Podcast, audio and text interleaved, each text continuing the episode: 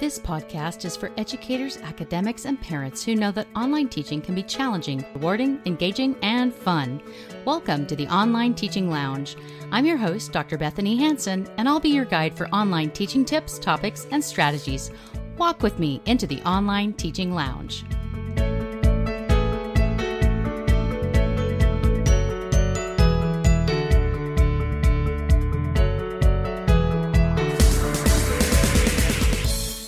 This is episode number 20 Working with Inexperienced Online Students. Well, what does it mean to be an inexperienced online student? Inexperienced students are those who really have not experienced online education. Or if they have, they may be very new to the platform they're working with. Or perhaps their only experience was in a situation where Perhaps it was modified and didn't have all of the bells and whistles we might consider standard in an online experience. So, working with a new or inexperienced online student matters so much to you because those are the students who need the most help. If you start things out right, you're going to prevent a lot of problems with this kind of student. Every person who comes to your online class really does want a good experience. Even if they don't like school or don't like learning, they want to succeed when they're there. It matters so much to you because cutting down on your time investment as the teacher or the instructor, you're going to want to be able to meet these students where they are and effectively guide them into this experience in a way that's going to make a massive difference. There are certain things you can do early in the game to help this student get off to a good start. Now, if you're at a university or a school where retention is uh, emphasized or matters, there are a lot of reasons why this is important. First of all, we of course we want to help a student get through their program, get through the experience, and we also want to ensure that continuing growth is happening. Some of this is financial. Perhaps it has impacts on the program budget. Maybe it has impacts on the student's aid or money spent. Um, if they have to drop, they might lose some of the money spent. It might impact them negatively. If this is their first online experience to the student, it matters significantly because they need the best possible chance to start well. So it matters for you, it matters for your school or institution, and it also matters for the student. If you start that student well, that student's going to be able to move through the rest of their classes in a way that is more effective, more satisfying, and they're going to have a better chance of learning what they're there for. So it matters to everyone, and it is a very important part of setting up your course and beginning your instruction. So let's talk about the how to. I'm consulting a book from 2009 printed by Dr. Danan Myers Wylie, Dr. Jackie Mangieri, and Donna Hardy. And this book is called The Ins and Outs of Online Instruction Transitioning from Brick and Mortar to Online Teaching. This book is a great treasure trove of some very basic helpful tips. And in this section, they have called Nurturing the Novice Student, they're sharing this idea that there are students who are experienced, and of course, there are students who are new. Let's just take a typical university setting, for example. At the university where I teach, in a Music 200 class, which is typically my favorite course to teach, I will have a lot of students who are brand new. They've never taken a class, there is no prerequisite, there's no orientation course, there's no English class required. They can take that Music 200 class before they take anything else. So we have a lot of students who are brand new to university learning and they're also brand new to online. And then we also have students who this is their last course in their bachelor's degree. They've been holding out, they have a few credits left, they're just finishing it up, they're about to graduate, and they're already masters of learning online. We have a huge rainbow of perspectives and experience and comfort level. And those who really need help the new ones to online learning are going to need a couple of different things. So, from this, the ins and outs of online instruction, I'm sharing some ideas here that are quite enjoyable and also will give some effective strategies for the students. The first idea is helping students navigate the online classroom. There typically is a student orientation or student video provided to online students in most places. It might have been created by the school or the university, or it might be created by those who created the LMS, the Learning Management System. Either way, most students sail through this quickly and get into class and forget a lot of what they learned. So, right off the bat, students will need help navigating your online classroom. You can create activities, videos, step by step instructions. There are a lot of ways to approach it, but either way, you need to decide what you will use and how you're going about it. The suggestion from this book is a scavenger hunt. The authors state that participating in the scavenger hunt helps students learn to navigate the classroom, and it is also engaging and fun. So, here are some examples that these authors have provided to us to help students go through the scavenger hunt. These are the questions on page 41 of this book. The instructions state over the first few days, find all of the following items in the online classroom. You will need to copy this page to a Word document and fill in the answers to each question, then submit them. The final activity is how to send the finished scavenger hunt to your instructor. The answers are provided during week two, so the assignment really needs to be done early and quickly.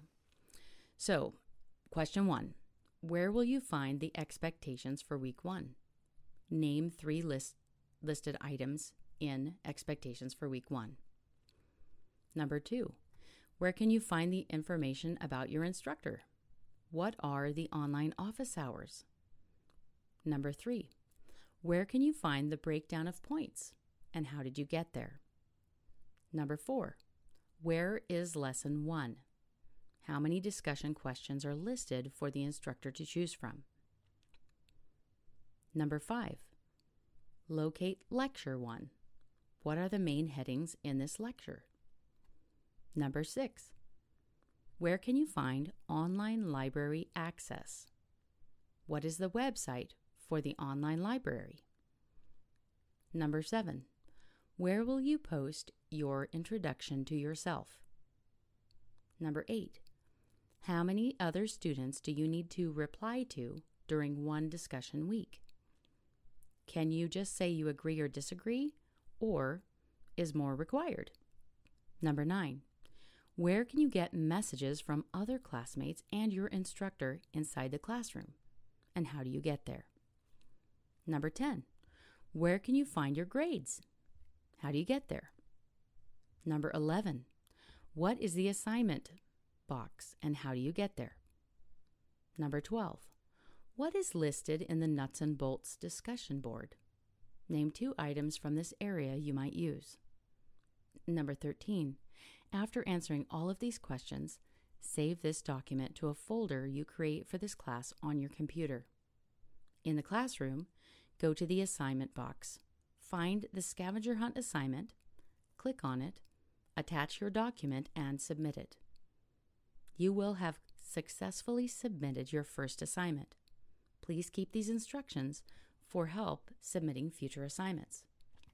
Now, with those instructions, you can also have a video where you walk through the classroom and screencast the classroom. There are a lot of different programs you can use. I've mentioned in other podcasts, and which you can Google search online. Screencasting software is invaluable when you're showing students around. So, the initial video could accompany your instructions for the scavenger hunt, or they could be shared by message or announcement to make sure that the students can actually find this assignment too. So that's the first tip is a scavenger hunt to walk them around the classroom. If you're not interested in a scavenger hunt, I also recommend a screencast at the very most basic level. Then number 2 for the instructor is a suggestion that you send a welcome note to everyone. Sending a welcome note is a great way to help students get engaged in the class, feel like you're a real person, and also you can include the first steps of how to get started.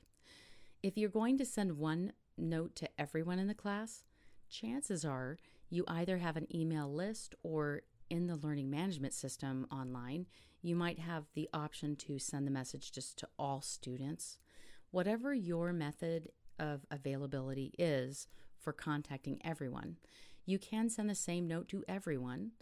I've observed some instructors who actually copy that same note into a personalized message for every single student. Doing this really depends on your workload and whether you have many classes to teach or just one. If you're an elementary school teacher and you just have 20 or 30 students in a class, a personalized note might be the way to go to help each child feel engaged and interested. If you're a university instructor and you have 200 students, it might not be as practical. This, this third tip that the authors of The Ins and Outs of Online Instruction provide to us here is to contact the absent students during that first week by the middle of the week. So if they haven't logged in or made any appearance in the classroom, you definitely want to send them a note, encourage them to join the class, get started, and engage. If they're not engaged by the end of that first week, it's very unlikely that they will be successful. You may end up with a student who is just there, ends up failing, ends up dropping out of the course. And the more contacts you provide, the more likely they're going to be able to get started. Now, if you can provide a tips and tricks section of the class, whether it is a part of the lesson modules, whether it is a discussion area or a set of announcements, any way that you wish to provide this, providing some um, regular problems others have had and their solutions can be a really great time saver for you it also solves a lot of problems for your students and prevents them from asking those same questions over and over and over. So, one of those tips is to give them sample papers. You can also provide a little definition of plagiarism, cheating, explain any plagiarism checking software you have. Also, encourage following the policies and procedures for plagiarism. Many universities, in particular, have guidelines on plagiarism, what it means to plagiarize how to check your own work to ensure that you didn't plagiarize, and things like that. If you are a person who wants them to cite sources in a certain way, if you have a standard for the subject matter or for the school, you might want to give them links to those kinds of resources, also some tips on basic references and citations. And if you have discussions, you want to give some tips about netiquette, participating appropriately how to respond, what to click on to create a post, what constitutes a good post, what it looks like, what it needs to include, um, things like that. Now, one thing that I encourage everyone always to include is a guideline about what kind of information students can use when they're posting in a discussion or creating an assignment. If your school has a good online library or at least links to some kind of virtual library, Providing links early in the game is a really great idea. You can also explain why Wikipedia might not be the best source. If you are okay with someone using Wikipedia to just generate ideas from which to go to sources afterwards, you want to explain that. A lot of time, Wikipedia articles have great links and references at the bottom, which are really good academic or book or journal related things, and students can find those links, then go to the real source after initially scanning the Wikipedia article. Some guidelines on how to use these sources is critical in preventing plagiarism, but also helping students learn what's a good source, what's not a good source, things like that. And then lastly, after you've covered your netiquette, your ways to engage, avoiding plagiarism, how to find good sources, working around the classroom and things like that. The last thing would be how to reach you if there are any questions about how to properly get your answers. Students don't know about these things, and many times they would rather drop your class, withdraw, or fail than ask the obvious question.